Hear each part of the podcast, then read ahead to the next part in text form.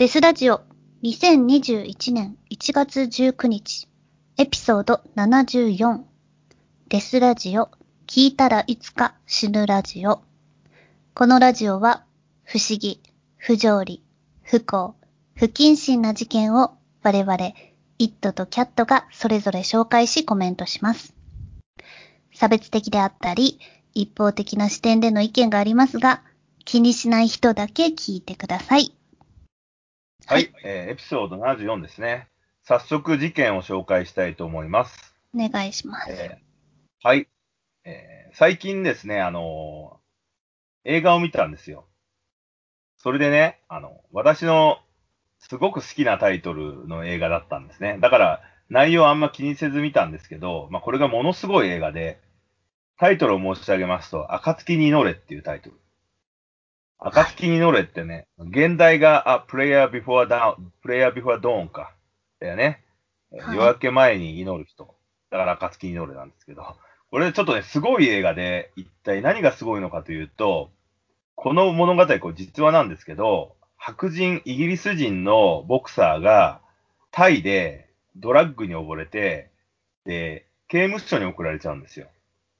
だから、あの、現在のタイの刑務所を描いたドラマなんですね。うん。で白人で唯一、あの、タイの刑務所にぶち込まれるから、もう本当地獄のようなね、なんかね、明日のジョーの少年院みたいな刑務所で、間引きとか何でもありなんですよね。レイプされて殺されたりとか、うん。ナイフで常にチクチク刺されたりとか、で、さらにすごいのが、あの、タイ人で入ってる連中がみんな入れ墨だらけで、ジョーカーみたいにさ、あの、まぶたの上と下からこう、黒い線が入ってるようなやつだとかね、なんかね、ちょっと、まあ、写真を見れば、ちょっと驚くんですけど、顔面とか全部入れ墨入ってるみたいな、耳出し法一みたいなやつらが大量に出てくるっていう。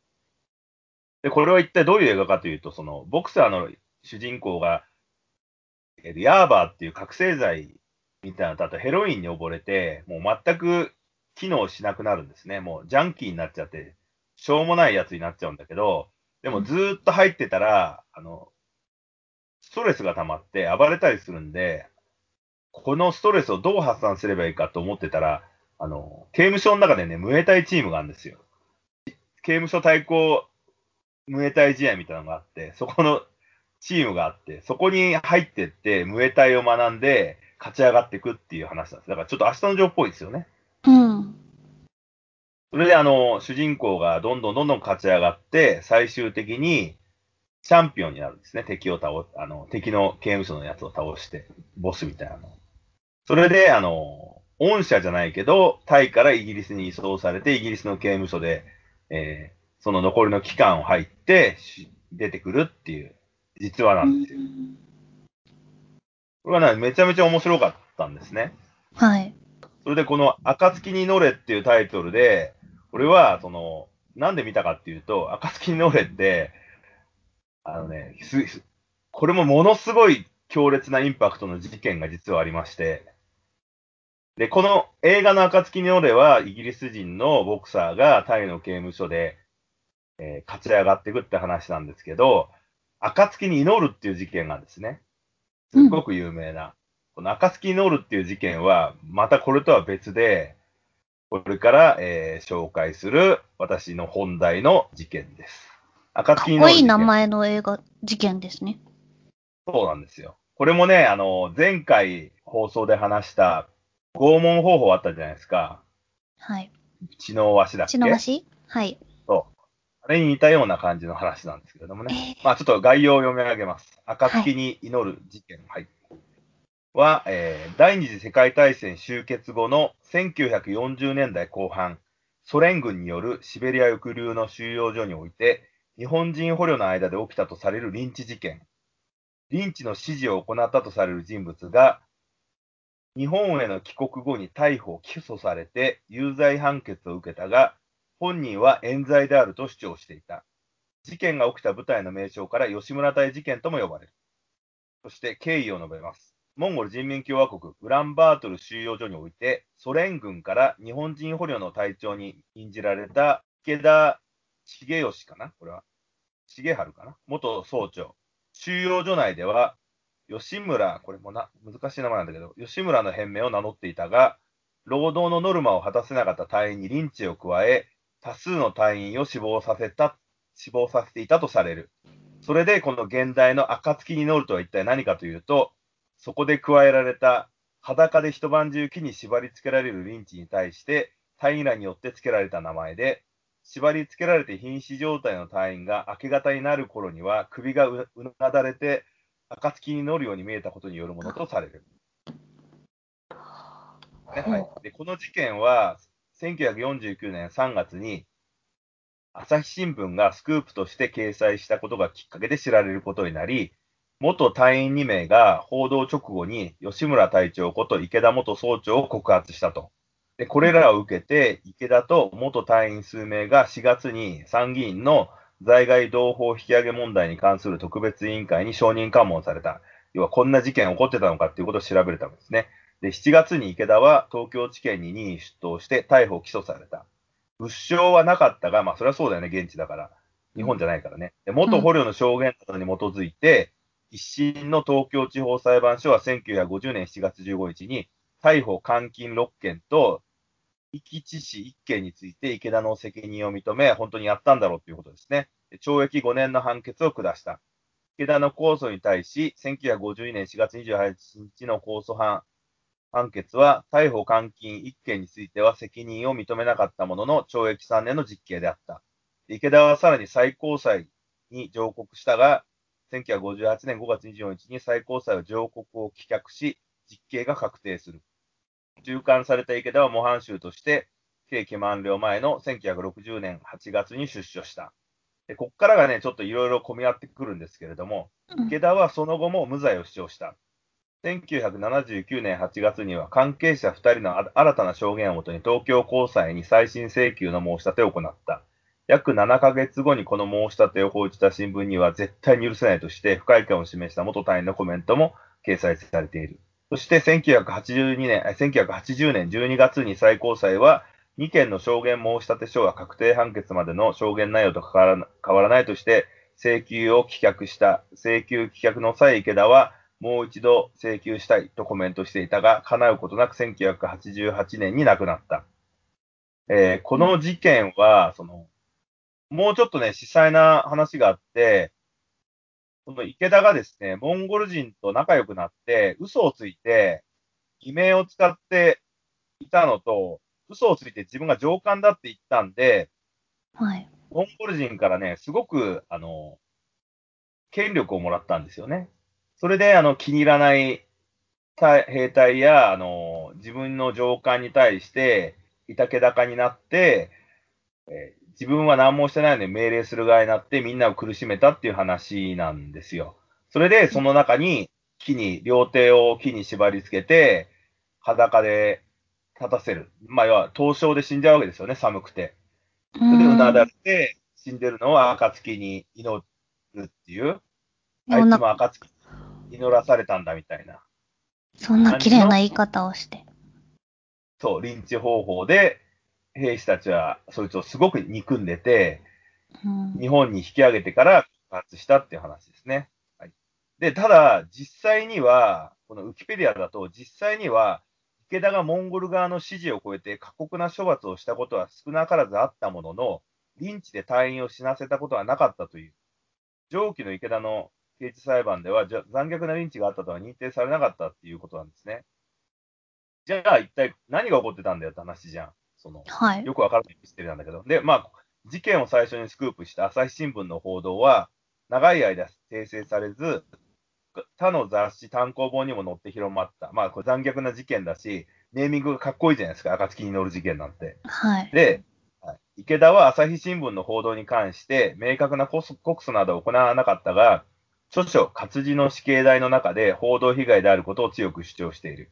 このほか、抑留経験者である、これも面白いんだけど、くるみざわ講師っていう作家がいるんですね。ちょっとね、あの、バブルの頃に、えっと、おしゃれでエッチな推理小説みたいな、ちょっとポップな感じの 小説書いてた人がいいんですけど、くるみざわ講師。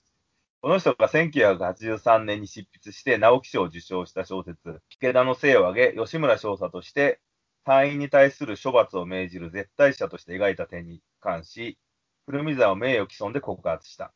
でくるみ沢は自身が池田の隊に所属したと記したが、池田は該当する人物がいなかったとし、加えて作中に書かれた作業日程と死亡日時が事実と異なるという点を告発の理由としていた。その後、朝日新聞の記事そのものが誤報ではないかとの指摘もあり、朝日新聞が事実関係の検証を開始。朝日新聞は検証記事を掲載し、1991年、平成3年に実はリンチがなかったとした。ただ、本件に関する誤報、そもそものスタートが朝日新聞の記事だろうっていうことについては、あまり触れられていなかった。これ、一体何なんだよって事件で、そもそも朝日新聞がスクープして出したのに、そんなことなかったっていうふうに訂正して書いたっていうことは、やらせな、捏造なわけですよね。はい。だからこれ、ちょっとすごい事件でえ、まあよくあの昭和初期にある事件なんですけど、その日本がどれだけひどいことしたかっていうような話だと思うんだけど、それを責めたいんだろうなっていう話なんですけれども、この吉村っていう人と、あとその他あの告発した人たちっていうのがいて、この人たちって一体何者なのっていう、うん。すべてがね、よくわからない事件なんですよ。うん。真実はわからないままなんですね。わからない。だってモンゴルのウランバートルって書いてあるでしょ、これ。ウランバートル収容所に置いてって言って。うんそこに取材に行ったジャーナリストとかも、もう終わった後ですもんね。いない。そう。ただ、その、暁に乗るっていうリンチっていうのがなかなかすごくかっこいいじゃないですか。名前としても。名前はね、かっこいい。うん。そう。だから、かっこよすぎると逆にうさんくさいっていう。うんだ。から、朝日新聞の人が全部こんなん適当に書いたんじゃないかっていう。全部？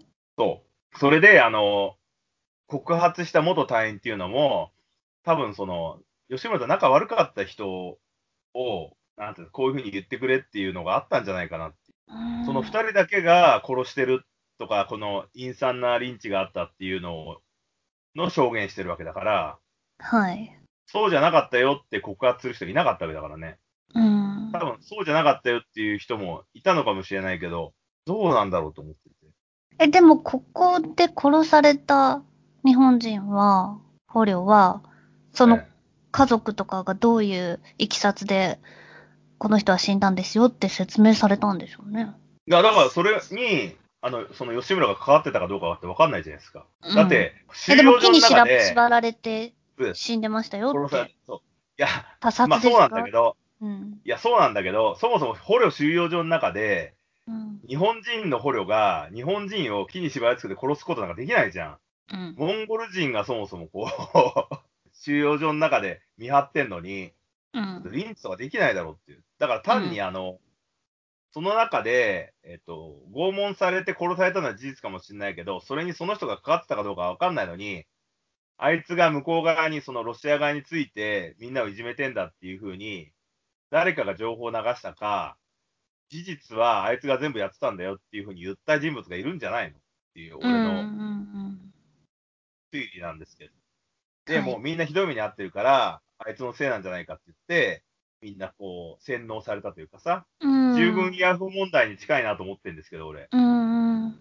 だから後にさ、もう多分みんなもういないからね、奇跡に入っちゃってると思うから、証言できる人はいないんだけど、このそうですね事件が。ね、そう、捏造事件とするならば、もうほんとすげえ事件だなと思って。新聞がやばいですよね。そう、ね。しかもね、あ、ちょっとこの人がね、あの、暁に乗るって一体何だっていうのを、池田は、1949年4月13日の承認喚問で、あの、あちらの国においては昼間の処罰は認められません。それで晩の10時から朝の5時まで5、6名を留置場の中、あと残りは全部外に立たせ、あるいは座らせるというふうに実施しました。そうしてちょうど外におる者は格好が、結局東方を向きましてちょうど5時頃になりますと東の空が明るくなってくる。そのために睡魔に襲われて居眠りを始める。その格好がちょうど暁に乗るというような格好に見えたのでありますっていうふうに、別にリンチでも何でもなくって、はい。眠りからこう居眠りしてる格好がうん暁に乗るっていうことなんですよっていうふうにこの人は、えー言い訳してるわけですね。言い訳というかまあ説明してる。はい。だけど、この話が多分、その、リンチをしてるっていう前提が入ると、木に両手を縛られて、こうぐったりしてうん死ぬっていう風に書き換えられてるっていう。うんうん。だからこの朝日新聞の記事そのものが誤報ではないかっていうのが、うん、ちょっとスキャンダルスに書いたという。そうですね。多分そういう感じの事件じゃないかなっていう。まあ、ちょっとすごくね、私の中ではね、あの、ずーっと謎だったっていうか、はい。怖い事件だなっていうふうに思ってたんですけど、だからうん今ちょっと、この、いろんなね、みんなウィキペディアとかで書いてくれてるけど、そういうのを見ると、実際はこれって、その吉村はやってないんじゃないかなっていう。私が最初に見た本だと、暁に乗る事件は、この犯人がやってたっていう話なんですね。えー日本人同士なのに、自分がこう、権力を手にした瞬間に、向こう側に、その、支配する側について、弱い奴をいじめ抜いて殺すっていう、本当に残虐な奴らがいるんだよっていう。サドがいたんですね。サディスティックな人が。ササディスティックというか、まあ、権力者ね。うん。しかもさ、この人確かあの、九州かなんかの人で、九州っていうとさ、あの、あれを思い出すんですね。牟田口蓮司とか思い出しちゃって、その、あ権力を傘にして嫌なこと、もう本当にみんなひどいことをさせるっていう、そういうイメージがついてたから、やっぱこいつらも、こいつもこういう感じなのかなと思ってたんだけど、でもなんかね、やっぱね、今、現代さすがですよね、調べるのは。その、朝日新聞の記者が捏造なんじゃないかっていう方にちょっと自分が、自分の意識が傾いてて、はい。新聞、新聞怖えなって逆になるっていう。うん。事件怖えなじゃなくて、新聞怖えよ。うん。まあ、新聞って正しいって思って読みますからね。そう昔の人はみんな新聞正しいと思って読んでたから、洗脳が楽だったんだけど、今はそうじゃないですからね。ネッそうトで。頑張れるから。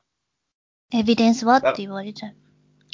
だから私がね、あんまりね、こう、新聞を信用ならないっていう風になっちゃったのはね、こういう事件とかばっか読んでたからなんですけど、あーでも朝日新聞なかなかやるなっていう感じですよ。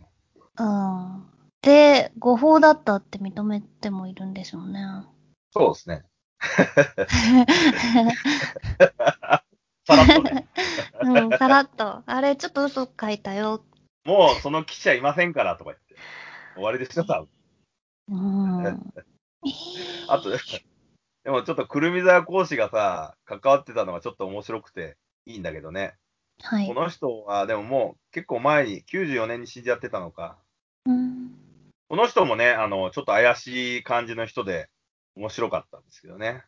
ええはい。直木賞を取った人ね。うん。それは知らなかったです。はい。